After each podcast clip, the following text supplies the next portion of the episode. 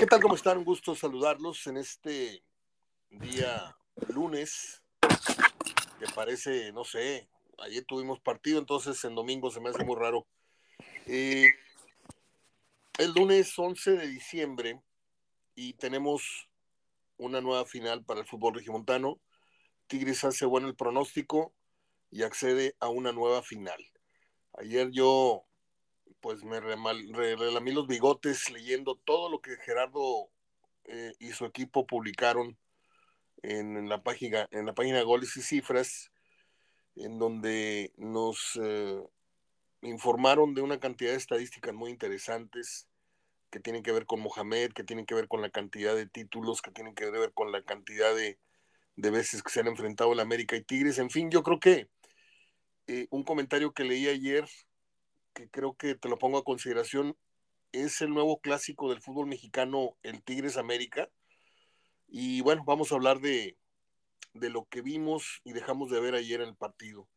Creo que por momentos le duró a, Pumas un lapso de 6, 7 minutos la posibilidad, luego de haber anotado su gol, eh, recibe el, el, de Tigres y creo que ahí fue donde los de Ciboldi eh, recompusieron la compostura, eh, tomaron la compostura correcta en el partido y vimos un gran encuentro, pero siempre con Tigres al control de las acciones. Gerardo Gutiérrez, te saludo. Quiero saber tu, tu, análisis del partido de ayer. Estuviste en el estadio, ¿no? Sí, ¿qué tal, Mario? Buenas tardes. Sí, ayer estuve en el estadio y, y pues bueno, se dio lo que, lo que se esperaba, que Tigres este, pasara a la final. Eran muy altas las probabilidades. Yo te había comentado 93-7 este, Creo que esos siete estuvieron en, entre el minuto 1 y 20, que eh, Pumas ejerció presión muy alta, bastante alta sobre Tigres y lo agobió, eh, no lo dejaba entrar a su, a su área, o sea, al área de Pumas, en cambio yo sí. Y luego viene ese, ese gol, primero el penal fallado, luego el gol que recomponen en la siguiente jugada, precisamente del tiro de esquina, y, pues, pues realmente eh, a partir de ahí, Mario, eh, Pumas dejó de ejercer presión alta, inmediatamente se replegó, empezó a, quererle jugar a Tigres como Tigres le jugó el segundo tiempo, a esperarlo y a, contragolpear, pero pues le dio la media cancha a Tigres, le dio el balón y Tigres es un equipo que nos ha demostrado esta temporada que, que reacciona muy rápido a la adversidad y encontró muy rápido el, empate y a partir de ahí ya tomó el control del partido, se olvidó, creo que Tigre se olvidó del partido porque ya no volvió a tirar a gol, ya no tuvo un solo disparo a puerta, se dedicó más a controlarlo atrás de su media cancha, a darle pausa, esa pausa que,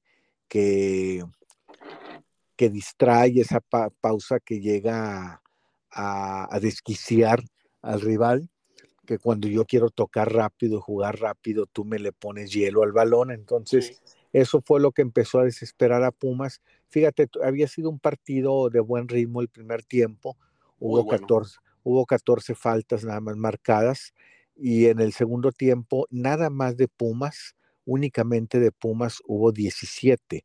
o ah, sea, más las, más las que entre los dos equipos se cometieron en el primer tiempo. Y esas 17 no fueron todo el tiempo, el, eh, todo el segundo tiempo, o sea, fueron del, de que empezó el segundo tiempo como hasta el minuto 86, y después no hubo faltas, pero hubo 17 faltas de Pumas en el segundo tiempo, entre ellas vinieron tres tarjetas y una expulsión, y, y pues realmente Pumas se perdió y Tigres hizo lo que quería, que era desquiciar al rival, eh, realmente desconcentrarlo, eh, volverlo impotente y así lo hizo y, pues logra la, victoria que lo lleva a la final. ¿Qué partido dio Aquino? La verdad, yo te venía diciendo que veía, un poquito inflado al, chino Huerta, lo sentía muy, muy apresurado en muchas ocasiones, irresponsablemente creo que eh, se le sigue concediendo el cobro del penal cuando el Toro Fernández está en mejor momento y creo que tiene más experiencia. Y bueno, si Siboldi hace una gran atajada. No vi del todo la repetición, no la vi claramente si, si estaba bien posicionado, el pie, bueno, en fin, pero le viene de inmediato el, gol de Pumas. Pero yo quiero resaltar la gran labor que hizo, que hizo Aquino, entre otros, por supuesto, pero me, llama la atención que es uno de los veteranos del que menos se habla, porque todo el mundo habla de, Pizarro, de Carioca, etcétera, en aspectos defensivos, pero a mí me llamó mucho la atención eh, la actuación de este oaxaqueño. Eh, ¿A ti qué, qué punto resaltas de ayer de la victoria? Fíjate que, dime. fíjate que por la edad, Mario, y yo también lo destaco contigo, pero dices bien, todos, todos por igual, porque si te fijas, al chino Huerta lo cambiaron de lugar, terminaron cambiándolo de zona. ¿Sabes qué? Pues, pues, vete al otro lado porque acá no la vas a hacer con Aquino. Y allá se le aplicó Laines. Sí, señor. En el otro lado se le aplicó Laines también y Angulo. ¿sí? Me gustó mucho la labor de Samir. Samir primero acabó con Fernández y en el segundo tiempo acabó con Dineno. Sí, a Dineno lo traía en medio cancha, no lo dejó ni siquiera pisar el área. Dineno no tuvo ni, ni, ni una vez Dineno disparó o intentó disparar dentro del área. O sea, no lo dejó ni siquiera meterse al área. Fíjate que es muy importante que, los puntales anden en, el, tope, que es Nahuel, Carioca, Pizarro y no sé si, si Iñak juegue la final o media final, no sé. Pero los primeros tres es bien importante. Y qué importante recuperar a Samir, que lo estuvimos destacando varias semanas, que no había andado en su mejor nivel. Si Samir juega en los niveles de un Batocletti, en los niveles de un Roberto da Silva, de esos impasables, de esos que imponen jerarquía con su, con su físico, con su anticipación, con su ir por arriba muy fuertes. Eh, ayer me gustó mucho Samir, por ejemplo, pero para mí es normal, porque así nos enseñó su nivel Samir desde su llegada y luego vino el bajón. Pero aquí no, este, pues no sé, le he visto actuaciones eh, regulares, buenas, pero lo de ayer fue sobresaliente, fue de sus mejores partidos y, creo que pues es, un, punto a destacar de mi parte. Creo que Tigres ayer, ¿sabes qué? Ayer vi la repetición del partido, Gerardo, ya muy tarde, eh, lo pasaron en tu DN como a las 2 de la mañana, algo así, y tuve que, lo voy a decir, me da pena, pero tuve que eh, reconsiderar el análisis que yo había hecho por escrito, porque yo dije que América descaradamente este, entregó un partido jugando con el 5-0 que tenía a favor y Tigres no lo hizo tan descaradamente, pero lo acabas de decir, manejó el segundo tiempo y con la ventaja en la tabla, este, y, con el marcador a favor, pues este, ya estaba frito el Pumas, pero no, no fue tan descarado, pero también, lo dices bien, ya no jugó, más bien jugó a enredar el partido, a hacer tiempo muy discretamente, yéndose con jugadas a, las, a las bandas, tirándose, generando tiros de esquina. O sea, no lo vi tan, tan determinado para ir por otro gol. Pero eh, tuve que reconsiderar lo que escribí luego de ver por segunda vez el partido y es impresionante. El, eh, la primera reflexión que se me vino fue recordar cómo jugaba el equipo del Tuca Ferretti, a qué velocidad jugaba y a qué velocidad está jugando este Tigres. ¿eh? Yo hacía mucho tiempo y me tendría que remontar a los tiempos de Barbadillo, de Edu, de Mantegaza, de Tomás y todos estos que jugaban por nota y jugaban muy vistosos y jugaban muy rápidos, pero lo de Tigres es encomiable la manera en que están jugando al toque, a los dos toques rápido y sobre todo la gran condición física que están mostrando, porque hasta el minuto 90 y córrele estaban en, un alto nivel físico. No sé cómo lo viste. Sí, nomás tomar en cuenta, Mario, que también traen jugadores eh, más rápidos que los que traía Ferretti. Ferretti traía siete, ocho jugadores que no eran tan rápidos como Pizarro, Aquino y otros más.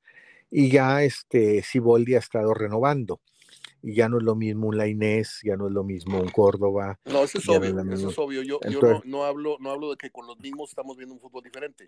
Yo estoy hablando de que cómo cambió la óptica de, de, un, de, un, de una época, de un tiempo, por los jugadores que hayan sido, pero hoy estamos viendo el fútbol que todos queríamos ver en Tigres.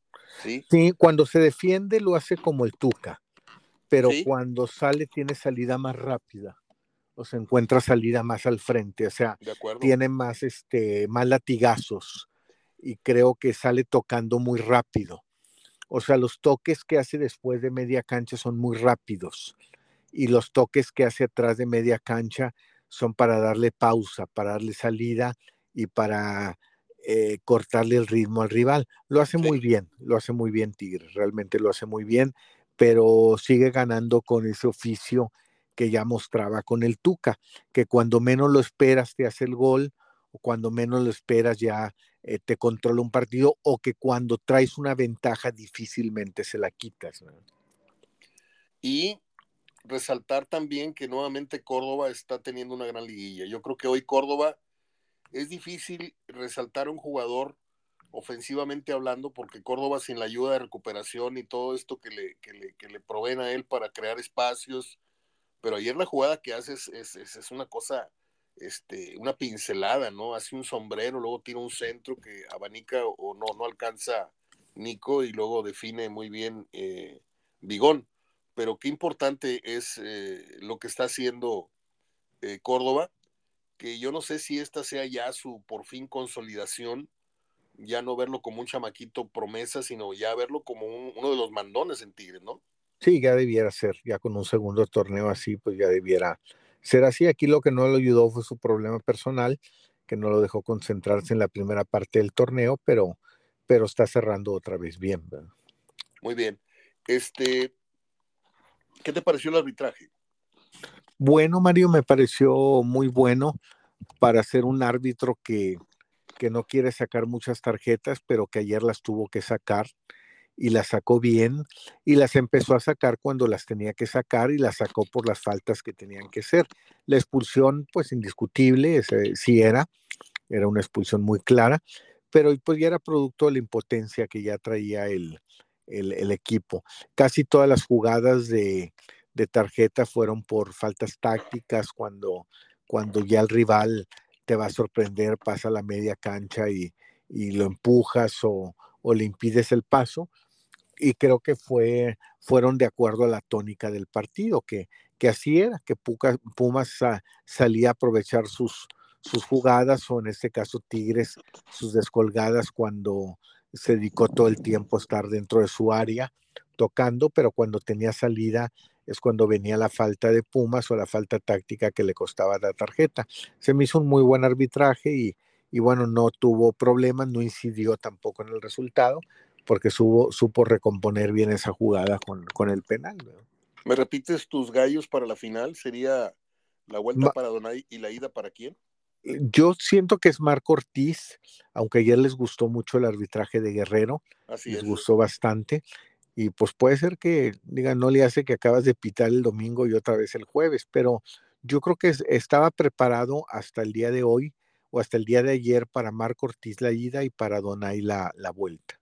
Los que estaban, pero tirando para el monte en, en, el sentido del pronóstico que estás dando tú, era que Luis García, que yo vi la transmisión de Azteca, decía este, con toda la seguridad del mundo que, que Ramos Palazuelos iba a pitar una de las dos finales y, y, creo que no es así, ¿verdad?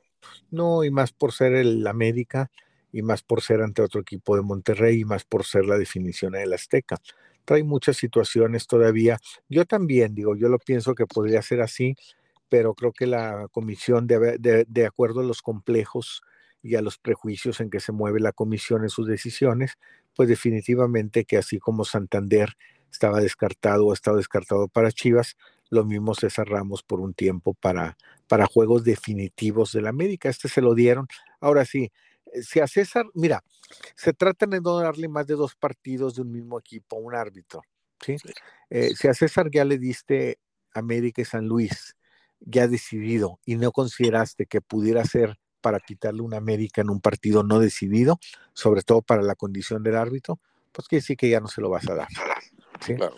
Ya no se lo vas a dar. Por eso Adonai es el más firme para la final de vuelta y para la ida hasta ayer estaba Marco Ortiz, yo creo que sigue siendo Marco Ortiz, pero en una de esas de la comisión de arbitraje pudiera ser, bueno, pues fue muy aplaudido el arbitraje de Guerrero, pues vamos a dársela a Guerrero pero yo creo que es Marco y Adonai. ¿Cuántas veces le habrá tirado Pumas a, a, Tigres? Ayer nomás fueron tres veces, Mario. Este, ya en el segundo tiempo, hay que decirlo también, por eso hay que destacar la labor de Tigres. En el segundo tiempo tampoco hubo tiros a gol de Pumas. No hubo ninguno de Tigres, pero tampoco hubo uno solo de Pumas. Estamos Ya considerando nomás- tiros, tiros a- al gol, ¿verdad? Tiros a la hubo- portería franca, no, no que te salen desviados de la portería. O sea, tiros con intención de anotar que si van dentro del marco y ya sea que la tapa el portero o la saca un defensa, pero que no son desviados, que no los avientas por al lado de los postes o por arriba del travesaño. No tuvieron ninguno, ninguno Pero eso no le resta peligrosidad a los tiros, Gerardo, porque hubo uno que ah, casi para terminar el primer tiempo que sale lamiendo el poste, Sí. que yo la considero una jugada de peligro, pero como no va al marco, no se considera tiro a gol. No es tiro a gol el de Del Petre, sí, sí, no, es tiro a gol, pero fue, fue una jugada y que luego un realmente- centro muy violento por izquierda, en donde le, le roza casi la, la frente, un centro, un centro muy violento, no me acuerdo quién iba por el centro, si, si el toro o alguien, pero no- si la toca, este, probablemente eh, por la, por la violencia del centro, si la, si la llega a, a empalmar, este, hubiera sido un, un remate de gol. Yo Sí, no, vi a- los dos a- generaron, los dos generaron, pero, pero, pero te en- en- en los impidieron o no te, fríos, no en la te dieron el- no, no cuentan como más de tres tiros. No, no, no, no cuenta, no cuenta, Mario. Este, porque también destacas la defensa que no te dieron oportunidad de tirar a la portería. O sea, realmente incomodaron mucho a Pumas. No lo dejaban ni voltear. Mira, a Dinero nomás te lo pongo así, no lo dejaron ni entrar al área. Claro. De veras, Dinero daba pena, no lo dejaron entrar al área. Aunque no fuera a rematar, aunque no fueras a rematar, no lo dejaron estar en el área. Los tuvieron, lo tuvieron fuera del área penal. Yo, yo vi muy bien a Tigres defensivamente, pero también vi que Pumas tuvo muchos arribos en la, en la, en la portería, no tiros francos, como bien lo dices, que ahí yo no sé si estoy muy de acuerdo con, con esa estricta definición de si no fue tiro a gol no hubo peligro, no, yo creo que Pumas le generó mucho peligro a Tigres, pero no fue a marco, no fue, no fue tiro a gol franco, pero pues ahí está el oficio de Tigres. También hubo mucho de. También le generó mucho Tigres a Pumas. Ah, no, no, no, no. el balón al, Yo- yo el hablo- balón al del- travesaño yo de hablo del Borrealán. 7%. Sí. Yo hablo del 7% que yo no lo, no lo concedí. Yo creo que ti- yo creo que Pumas fue más rival que el 7%, Sí. este, que no le haya metido o que no haya o, o que no haya sabido manejar esa ventaja momentánea que tuvo, porque Tigres creo que ahí ganó el partido en esa reacción, porque si te fijaste, no sé, yo lo vi dos veces el juego, si te fijaste después del gol, Pumas se le fue encima y se veía medio dubitativo Tigres hasta que no encontró esa jugada de Córdoba, que en el peor momento eh, que pasaba Tigres luego de recibir el gol, eh, empatan el partido y ahí otra vez toma el mando psicológico y futbolísticamente hablando del juego eh, el equipo de Ciboldi. Entonces yo creo que ahí se acabó para Pumas cualquier posibilidad si es que alguna vez se acercó. Entonces, ahí están las cosas. Eh, Gerardo, ¿me permites dar algunas de tus estadísticas? Las tengo por aquí a la mano, que me parece interesante eh, recordarle a la gente todo lo que, pues no todo, sino algunas cosas que rescaté de lo que se publicó anoche en tu página. Eh, Tigres, pues eh, accede, bueno, esa es una, una, una lista de, de, los logros de Tigres, campeones en la Liga MX en 2011, finalistas de la Liga MX en 2014, campeones de la Liga MX en 2015, campeones Liga MX 2016, finalistas en la Liga MX 2017, campeones de la Liga en 2017, campeones 2019, campeones 2023 y ahora finalistas en esta liga de 2023.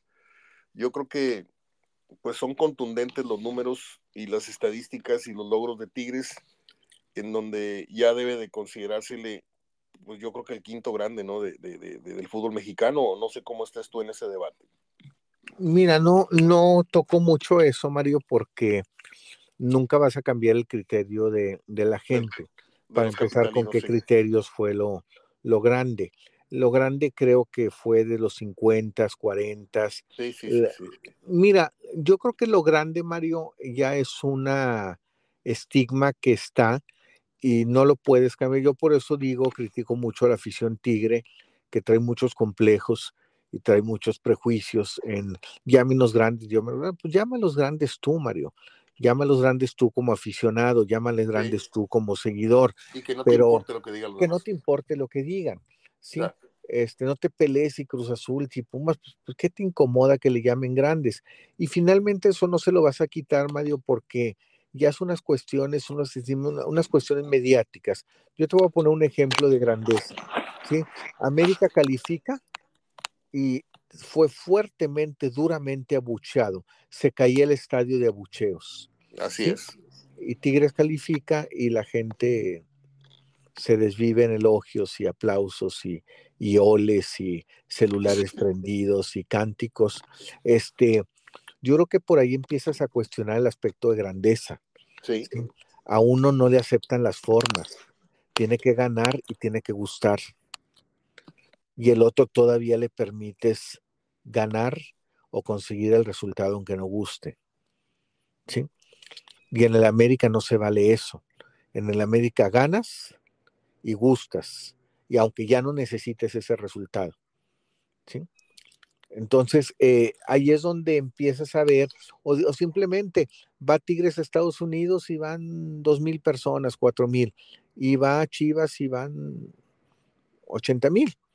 ¿Cómo cambias eso? Ahí, es donde a mí me, da un poquito de comezón esta, esta polémica porque me parece muy barata el argumento y las, las, las razones que dan de la grandeza porque se recargan todo en la historia y se recargan todo en la popularidad. No se, no se recargan en la actualidad, en cómo mantuvieron o no la grandeza Pumas, Cruz Azul por, y Chivas. El único que ha estado siempre en esa condición de, de grande es el América. Pero atacan a Tigres y a Monterrey porque no, pues este, son regionales, no, no tienen afición en otras ciudades o en otro país. y yo siento que ese es un, un, tema en el que no les vamos a ganar nunca, aunque poco a poco han ido ganando adeptos, Tigres ya lo he dicho, este, poco a poco ha subido popularidad en México, me consta, he visto celebraciones en otras ciudades en donde digo yo, ah, caray, no, no me lo esperaba. De Monterrey no te lo puedo decir porque no me ha tocado ver celebraciones en las calles por algún, algún título. No, no me ha tocado estar en, el momento que Monterrey fue campeón con América y yo no estaba fuera de la ciudad, pero sí lo estuve el día que quedó campeón. Ahora, eh, ahí no les vamos a ganar. Yo creo que se hacen tarugos los de ciertos equipos en donde no permiten que haya uno invitado más a ese club de Toby, pues porque no tienes la cantidad de aficionados que tienes tú, ni tienes todavía los títulos que tenemos. Sí, nada más que ustedes están atorados de hace años y, no reconocen que Tigres va escalando y, y, por lo pronto la actualidad está acá.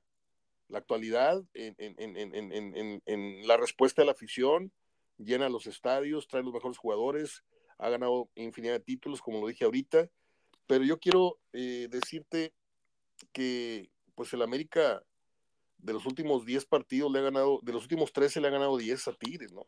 O sea, ese es un, dato, le ganó la final cerrando allá, la final pasada que jugaron, no me acuerdo si fue de Liga o de, de Concachampions, le ganaron allá y pues tiene seis años sin perder el, equipo América en el estado universitario. Yo creo que no sé qué tanto te consideres tú que juegan estos datos para la final. No, Mario, no creo que jueguen. Mira, este, si me pongo a decirte los porcentajes que ahora considero, no vamos a concordar, ¿verdad? Este, yo ahorita si me dices para campeón, le pongo 67% a Tigres y 33% a la América. ¿Sí? A lo mejor te lo cambio el jueves y te lo pongo 50 y 50, depende cómo queden aquí. Te voy a decir por qué mi 67 y 33. A ver. Eh, Tigres juega con su resultado, que también puede ganar, o sea, eh, dale ese permiso, o sea, puede ganar como puede ganar el América. Entonces ya ese resultado es tu 33. Y el América, su resultado de que puede ganar, pues es su otro 33. ¿sí? Pero el 33 del empate, Mario, porque pueden empatar, acuérdate que en esta final ya pueden empatar, ya no hay criterios, ya no hay criterio de posición en la tabla y nada. El criterio de empate, te hablo ya con tiempos extras y todo, te lleva a los penales. Y ese se lo concedo todo a Tigres. ¿Sí? Creo que en el cuestión de los penales, Mario, eh, por culpa de Nahuel, creo que ya pasa por una situación psicológica. Sí, creo que, que Nahuel ha hecho fuerte a Tigres en el aspecto psicológico y ha hecho débiles a los demás rivales. Los demás rivales eh, ya patean un penalti ante Tigres, se vuelven chiquitos. Yo creo que sí pesa. Yo creo que tanto en el que eh, yo te, yo creo que tanto en el que lo va a detener como el que lo va a tirar a favor o en contra, ya pesa, ya, ya es factor. El aspecto mental, el aspecto presión, el aspecto eh, que tanta eh, positividad tenga, yo creo que ya juega en los penales por lo que ha hecho Nahuel. Y yo creo que si se van a penales, porque pueden empatar los dos partidos o puede ganar uno uno y el otro otro y pueden empatar en el global, yo creo que ahí se lo llevaría definitivamente Tigres en, en el aspecto de penales. Entonces, por eso creo que un empate o que los tiempos extras terminen empatados, creo que ahí Tigres tendría el triunfo con el aspecto de los penales. Por eso le concedo ese porcentaje de empate como porcentaje de Tigres. Ya no decir por lo parejo, por lo que ha hecho cada uno, por lo que representa cada uno, ahorita eh, te lo pondría entonces un 50-50. Eh, 50 Tigres, 50 al América. Mira, tengo por acá otra estadística que recuperé anoche de por ahí. Eh, Pumas, para esos que dicen que Pumas y Pumas, Pumas tiene 12 años sin liga, 35 años sin título internacional, 48 años sin ganar una copa, 12 años sin ganar ningún título, nunca ha dominado una década, nunca ha ido a un mundial de clubes y no son top 7 ganadores en México. Eso es lo que, lo que encontré. y bueno, tú publicaste mucha información, estoy tratando de ubicarla, la publicaste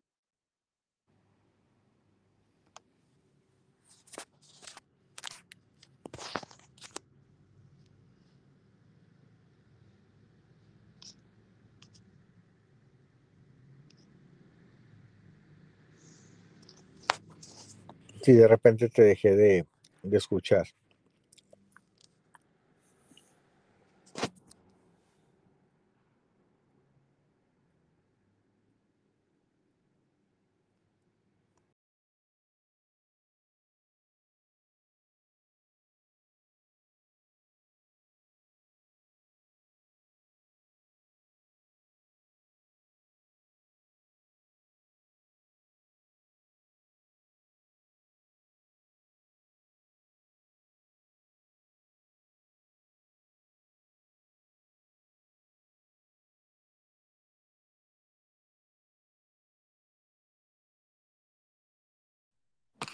Disculpas y disculpas Gerardo, se cortó. ¿En dónde, ¿En dónde me quedé? ¿Hasta dónde me escuchaste? Sí, estabas viendo lo de las estadísticas que eh, ya que comentamos los porcentajes de probabilidades eh, de estadísticas que revelaban, pues contrario a lo que estábamos platicando de, de la grandeza de los equipos, ¿verdad?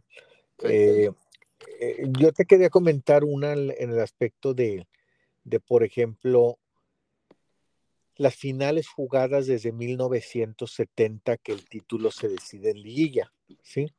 Eh, Tigres ya llegó a 14, empató a Pumas, que Pumas ya no pudo llegar a esta final y se coloca ahora sí en el tercer lugar de equipos con más finales jugadas en liguilla. El América tiene 19, Cruz Azul 17 y Tigres tiene 14. Pumas 14 y luego todo lo demás. Es decir, en el sentido estricto de llegar, porque la final se pueden presentar circunstancias, ganarla o no ganarla, en el sentido estricto de llegar a una final, Tigres es el tercer equipo que más llega. ¿sí? Entonces que, creo que eso te habla realmente de, de, de ahora sí, el, las otras formas a lo mejor de medir la grandeza como no se acostumbra o como no se miden, pero, pero finalmente lo que yo he dicho, ya eso cada quien, yo creo que ya eso toca a cada afición, eh, darle la, la, importancia.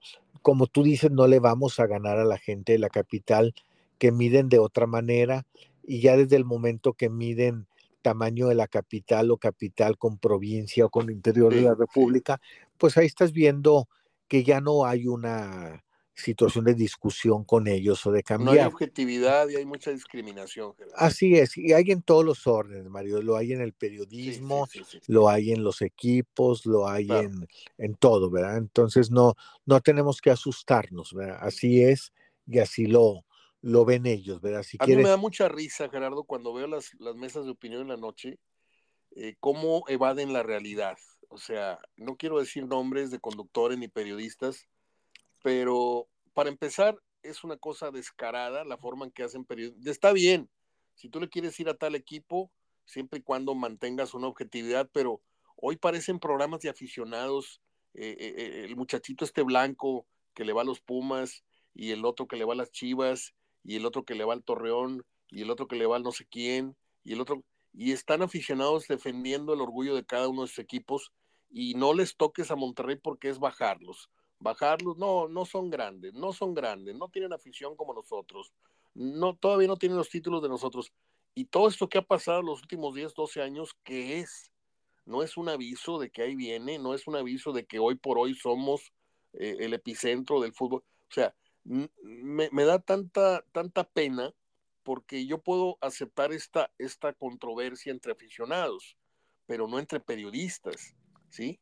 Y, y, bueno, yo respeto mucho a los futbolistas que tienen un punto de vista más subjetivo, no veo en ese debate barato ni a Guinaga, ni a, ni al Yayo, ni a, ni De Anda, ni a, ni Stay, aunque sí salen a flote sus colores del Toluca y del América y el otro de Chivas, pero a la hora de hablar concretamente de este tema, le tienen un respeto los exjugadores, pero estos que se dicen ser periodistas, que no son más que fulanos que se sientan dos o una hora diariamente ante una cámara y, y, creen que eso es hacer periodismo, cuando están hablando como viles aficionados, Gerardo, no sé qué opinas.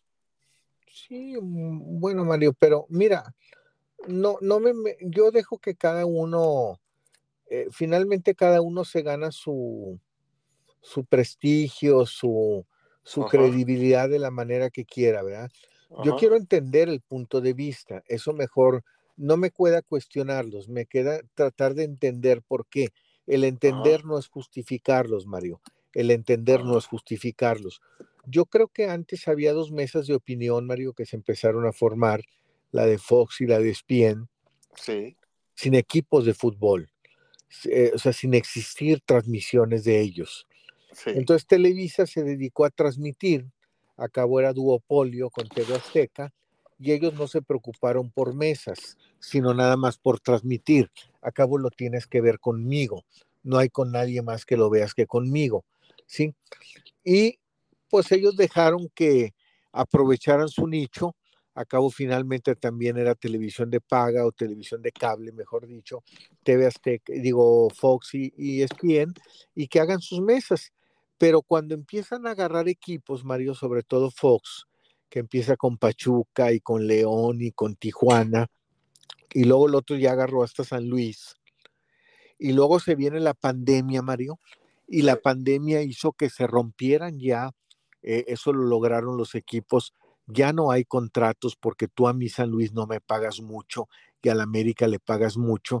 Entonces lo que se hizo fue, bueno, yo no te puedo pagar, ve a las televisoras que tú quieras. Entonces si te fijas, ya hay partidos, Mario, no como este caso de Televisa Azteca, ya hay partidos entre temporada que te lo pasa al mismo tiempo como Chivas Azteca, al mismo tiempo Fox y al mismo tiempo Televisa, o como Juárez, que te lo man, te lo transmite bien y te lo transmite Fox y te lo transmite TUDN.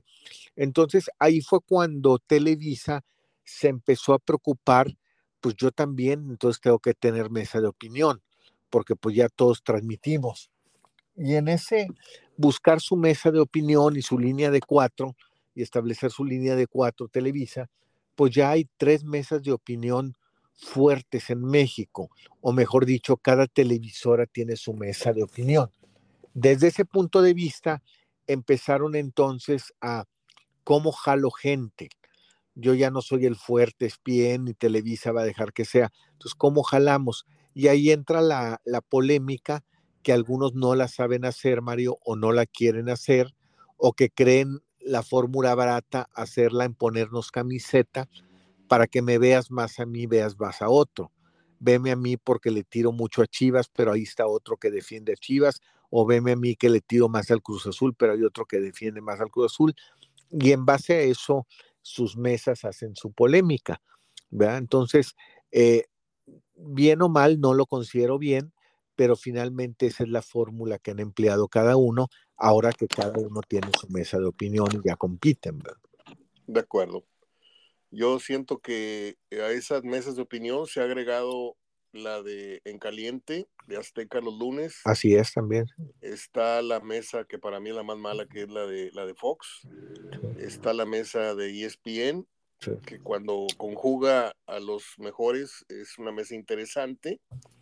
Ya desde la salida de Fighters, donde esa mesa ya van ganando. Sí. Este, pero pierden cuando conduce Álvaro. Este, pero lo mejor es tener ahí a Gómez Junco, tener a De Anda, a ratos, otro uno que otro, pero ni Pietra, ni, ni, ni, Álvaro, ni Mario Carrillo, o sea, Mario Carrillo, mi respeto, habrá sido campeón, no sé cómo, pero dice cada barbaridad. Y la mesa que nadie, de la que nadie habla es de la que tiene Grupo Imagen, ¿no? O sea, estos programas de opinión que tiene Alarcón. Sí. En fin, este, ¿qué te gustó? Yo quiero, yo quiero preguntarte tu gusto futbolístico. ¿Qué te gustó del partido de ayer? ¿En dónde sientes que estuvo la carnita de, de, del juego de ayer? Eh, en el entendido de que ya íbamos o fuiste al estadio ya muy entendido o preparado a que el resultado iba a ser para Tigres, pero de lo que viste, ¿qué fue lo que más te llamó la atención en tu gusto futbolístico? ¿A Pumas qué le reconoces? ¿A Tigres qué le resaltas? ¿Qué no te gustó de lo que viste ayer y qué fue lo que más te gustó? Eh, voy a hablar del ganador, en ese caso de Tigres, porque del perdedor yo creo que eh, Mohamed es muy buen estratega. Sí. Pero es como Herrera, en los partidos claves, en los partidos se pierde. Y creo que él contagia mucho su estado de ánimo, lo contagia hacia adentro. Y cuando ya contagia un mal estado de ánimo eh, hacia adentro, Mohamed como Herrera, pierden a los equipos. Creo que eso les Oye, ha fallado. Pausa. ¿Viste, viste el, el, el, este conato verbal que tuvo Mohamed con supuestamente con, con Guiñac a la hora que se iba a cobrar el penal? No, no, no tuve. Hay no, un no. video, hay un video que circula en donde Mohamed se casi se acerca a la banca Tigres y se hacen de palabras Guiñac y Mohamed. Y luego Mohamed hace la clásica señal de allá, allá nos vemos, o, o sea, me llamó mucho la atención. Sí, Te quería preguntar también, ¿cómo viste el ingreso de Guiñac? ¿Cuál fue la estrategia ahí? ¿Darle minutos? O, decirle a la gente, miren, aquí está Guiñac, no pasa nada, un mensaje entre líneas. ¿Cómo lo le, le, leíste tú esa entrada? Mandarles ese mensaje, como tú lo dices, Mario, que, que está disponible, que no hay nada que lo esté deteniendo, que el jugador está, porque a la gente se le hizo raro que, que él venía cerrando las vueltas y que ahora ni te necesito en la vuelta. Entonces la gente empezó a dudar, a lo mejor no lo tienes disponible me lo estás mostrando, pero no lo puedes poner a jugar. Ajá. Yo creo que mandarle fue mandarles ese mensaje, porque ya no se requería, Mario. De hecho, ya no, no aportó nada Guiñac, ni se necesitó que aportara nada. Hay que decir las dos cosas. Ni aportó, ni se requirió que aportara ya nada. Yo no le quiero ya... cargar la mano a Guiñac, pero a mí me encanta cómo juega Nico Ibáñez. ¿eh?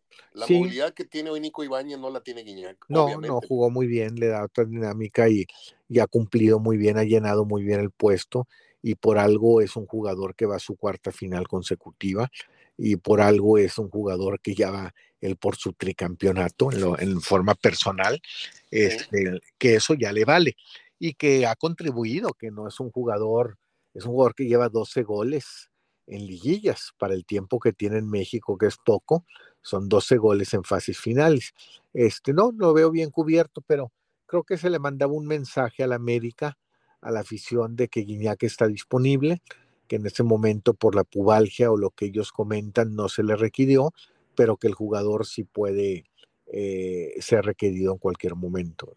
Ahora viene, ahora viene la, la, el momento cumbre. Guiñac juega eh, el juego, eh, juega el partido que viene para Ah, ti, inicia Sí. o inicia. Puede ser que no inicie, Mario, pero lo tienes aquí, lo sacas a la banca. Aquí lo interesante es ver si viaja, ¿sí? Que es el fin de Exacto, para allá semana. voy. Sí, Eh, La, la- la- la pregunta tiene dos, dos vértices, o sea, ¿juega o no juega? Bueno, pues yo, yo iría con que Guiñac juega por lo pronto media hora o Sí. 45 minutos. Pero la pregunta es, ¿otra vez le va a dar pubitis en, el- en la vuelta? ¿Otra vez no va a hacer el viaje? Porque ahí sí van a terminar de confirmar lo que te comentaba el otro día, o sea, ya va a ser muy raro, ¿no?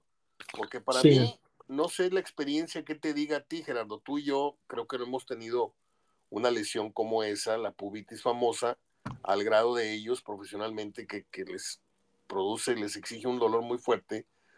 Pero yo te pregunto, ¿se puede tener pubitis un ratito y luego regresar y luego jugar no, no, por lo menos la tienes un tiempecito como Córdoba, que la tuvo seis semanas. Oh. Y luego te cuidan y ya juegas. Y entonces, aquí entonces yo, yo por eso te pregunto, eh, y por eso comento, se me hace muy raro que si estás en un estado de supuesta delicadez por una lesión tan seria o tan delicada, pues, este, pues no lo metas, no lo metas 10 minutos, si realmente tiene eso, no lo metas. A mí me pareció por la forma en que corre, por la forma que, a mí me parece como que no tiene nada. A mí me lo parece, perdón si, si este comentario es muy, muy barato, pero a mí me da la sensación de que Guiñac no puede tener esa lesión y andar corriendo 15, 20 minutos este, en un partido. O sea, y luego me digas, no, fíjate que no va a México porque le duele. Entonces, ¿para qué lo metiste? Ese es el, ese es el, enredo que, que, yo no, no termino de entender.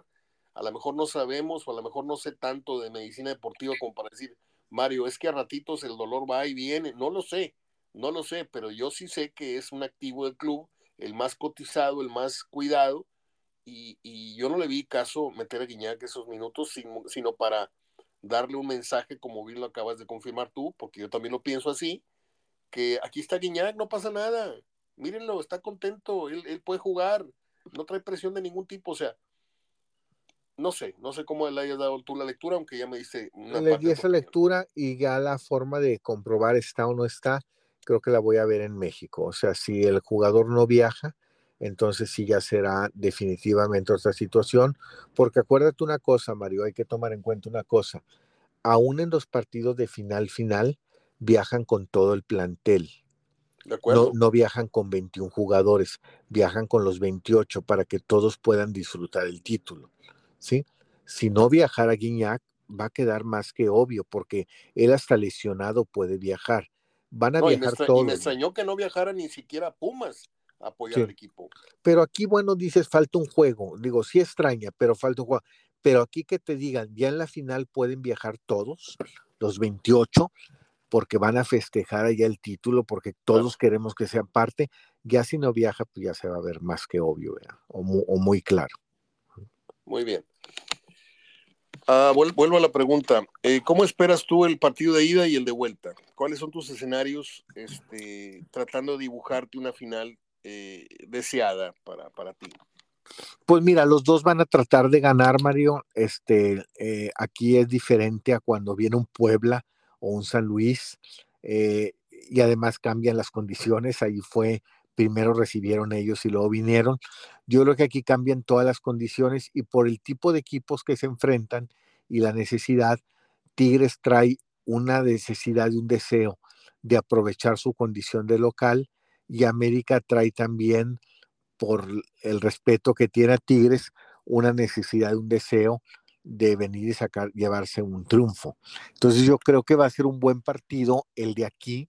El de aquí creo que yo creo que si apostaría, a lo mejor los dos son muy buenos partidos, pero si me dijeran, nomás va a estar uno bueno, yo creo que va a ser el de aquí, porque yo creo que los dos van a tratar de sacar provecho de su condición, uno de local y el otro de visita, de llevarse un triunfo, porque para América, ya viendo a Tigres, Mario, ahorita me dijiste del partido, sabiendo que ya ibas y ya sabías quién iba a ganar, pero qué querías ver o qué destacaste. Así como te dije lo de Mohamed, por el lado de Tigres le di el arma principal con la que puede vencer al América, que es el oficio, que es el manejo de partido, que es ese ritmo que te saca de quicio, que te descompone, que te vuelve impotente. Entonces, yo creo que si América se lleva una derrota, ah, por la mínima diferencia, vamos a ponerle, va a sufrir mucho en el Azteca va a sufrir demasiado en el Azteca. Allá ya lo pusieron a sufrir León, como 70 minutos, y ahí lo puso a sufrir San Luis todo el partido y hasta se lo ganó, ¿sí? Y aquí sí, sí va con una derrota América, y eso que iba con triunfos, ¿eh? Iba con un empate de León, iba con un triunfo de, muy contundente de San Luis, pero si aquí se va con una derrota de un gol, yo creo que va a sufrir muchísimo el, el América. Por eso yo creo que América quiere irse con una ventaja y Tigres sabe que necesita irse también con una ventaja. Muy bien. Bueno, pues ahí queda esta, este dato de, que en los últimos 13 juegos América ha ganado 10, la final es otra cosa, estamos de acuerdo. Eh, la última final que jugaron eh, América y Tigres allá la ganó el América, ese es otro dato a favor del América, pero el oficio parece que empareja la estadística, ¿no? Empareja el momio. Vamos a ver cómo resulta. Eh, ¿Crees tú que el América facilite o ponga algún tipo de llave o candado para que la afición de Tigres no pueble la grada del Azteca? Pues puede ser, si lo hace con, en la venta de boletos, aunque ya anunció, creo que la venta de boletos, no sé en qué condiciones la, anunció, pero, pero sí puede, como todas las aficiones, ¿verdad? Buscan tener a su mayor cantidad. Aquí es difícil por la, el tamaño del Azteca, Mario, que a veces no se puede eh, controlar.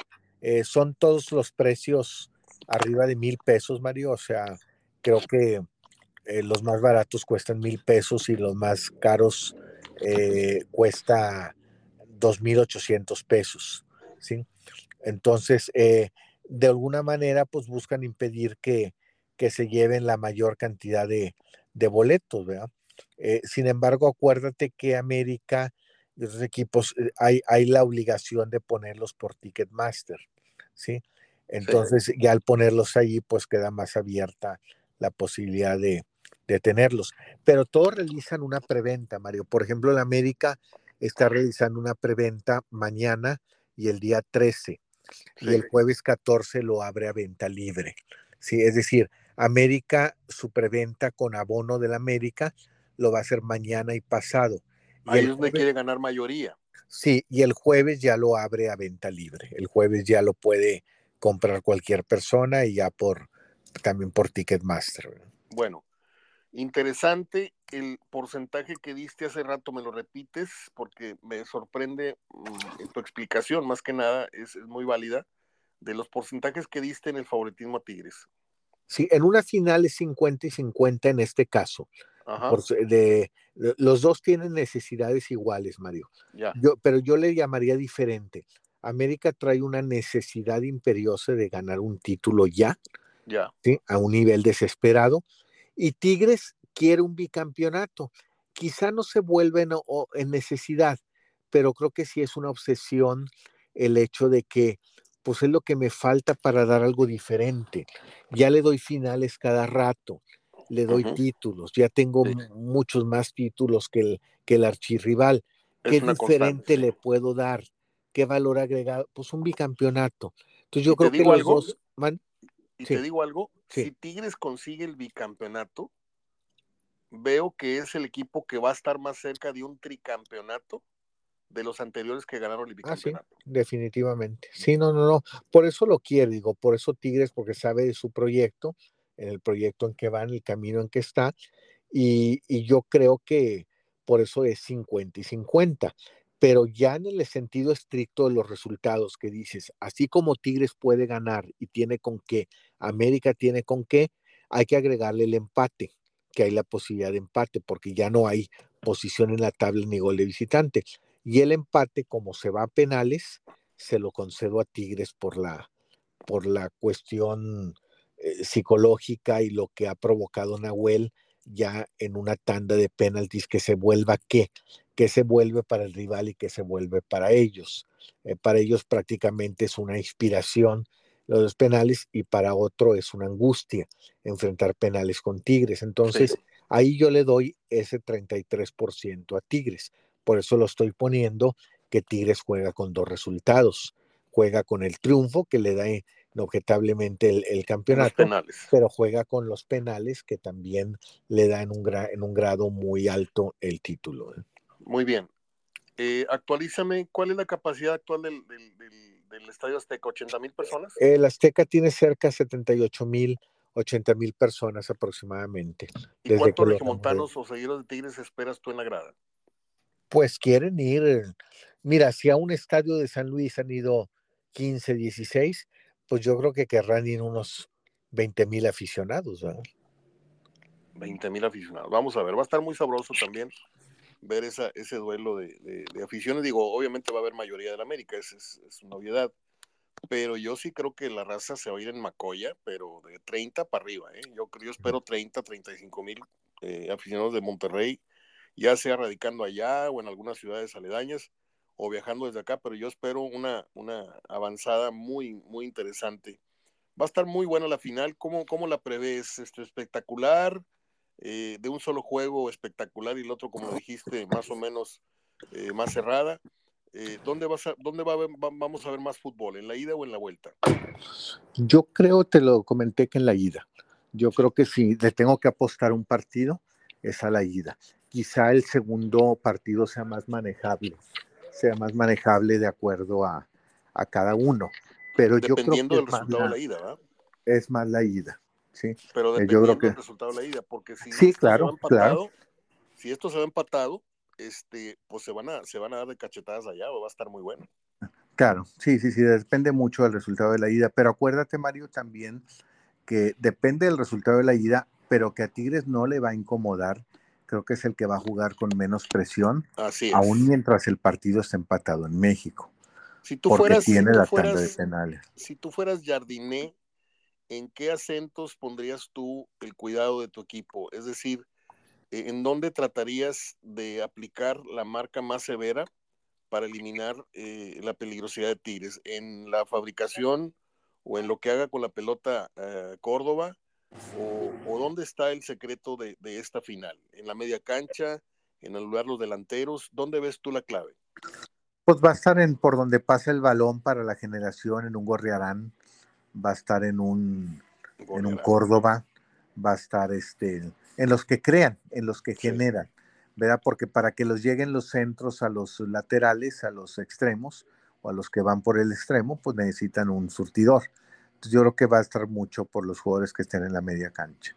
Y va a ser un juego con, con tintes de revancha, ¿no? Porque ahí está un Laines y está un Córdoba que no salieron bien del América y que ahora están viviendo, pues, eh, acabo de leer a Laines que, que dice que Tigres le, le, regresó la sonrisa. Bueno, pues es todo, Gerardo. No sé si hay algún apunte, algún ángulo que no hayamos tocado, algún otro tema que quieras eh, eh, abordar. No, Mario, pues nomás digo, ya lo platicaremos en su momento, es mucho, muy apresurado ahorita, pero el sábado pues también malamente por esas cuestiones de contratos eh, con, la empresa americana, juega la selección, tiene que jugar ese partido. Se hubiera pensado en un momento que estuviera, hubiera sido muy bueno, pues con esa idea se pensó que estuviera Quiñones, pero Quiñones por ser finalista no puede estar en la selección para jugar contra su país, contra Colombia, pero es un partido que cumple con el requisito para el partido que les faltaba por cumplir con la empresa de Estados Unidos, de llevar un partido más a Estados Unidos. Sin embargo, pues se opaca mucho porque eh, no hay, eh, está toda la atención en México sobre la final y también los mejores no pueden estar, no puede haber jugadores del, del América, no puede haber jugadores de Tigres, no puede haber jugadores de Europa. Entonces, este, en este caso, Jimmy, Man, Jimmy convocó a 17 jugadores que apenas lo van a conocer, que no, nunca han estado en la selección con Jimmy. ¿sí? Los otros cinco ya los ha tenido en, en, desde que él llegó, desde que Jimmy, pero llamó 17 totalmente nuevos. y Colombia, y tampoco, tampoco Colombia va con sus mejores, ¿no? Colombia quiero que lleve algunos, porque acaba de estar la eliminatoria, no, no todos, digo, no tienen obligación, pero llama más la atención de México que por las premuras de hacerlo en estas fechas, un día antes de la final, eh, no, no lleva, no llama la atención, ¿no? Y menos, menos un partido que, que trae 17 jugadores. Yo hubiera esperado que Jimmy llamara pues la mayoría de los jugadores que pudiera convocar y que ya han estado con él. Por lo menos yo me esperaba unos 11, la mitad del plantel, pero nada más llamó cuatro y los otros 18 son jugadores que, que apenas va a ser su primera convocatoria con la selección. Muy bien. Oye, Gerardo, qué triste ver ayer salir en lágrimas a, Molina, eh, una lesión que de la cual tardó muchos meses en recuperarse y justamente en esa pierna, en esa rodilla es donde le vuelven a, Y, por, la, y por la, la, escena que vimos, al menos yo por televisión lo vi en un close-up en dos ocasiones, te dije, vi el partido dos veces, eh, lo ves a un jugador tan experimentado en lágrimas tapándose la cara, eh, te habla de la gravedad. Yo tengo un aprecio por él. Hace no mucho tiempo coincidimos en un restaurante junto con el piloto Jiménez y ahí estuvimos conviviendo. Y un muchacho sencillo, un muchacho agradecido con, con Roberto Gadea, que fue el que lo, lo proyectó, él fue el que lo, lo, hizo, pues. Y pues ojalá y tenga una pronta recuperación, pero se ve como que va a estar, va, va para largo esa, esa lesión de, de Chuy Molina. Pues Gerardo. Sí, fue la rodilla derecha. Sí, yo creo que platicamos el miércoles y tal vez el jueves, ¿no? Y yo creo que el viernes. Perfecto, ya. El miércoles que ya es un día antes. Y platicamos el miércoles. Claro que sí, Mario. ¿Eh? Te mando un abrazo. Gracias. Hasta Gracias, luego. hasta luego.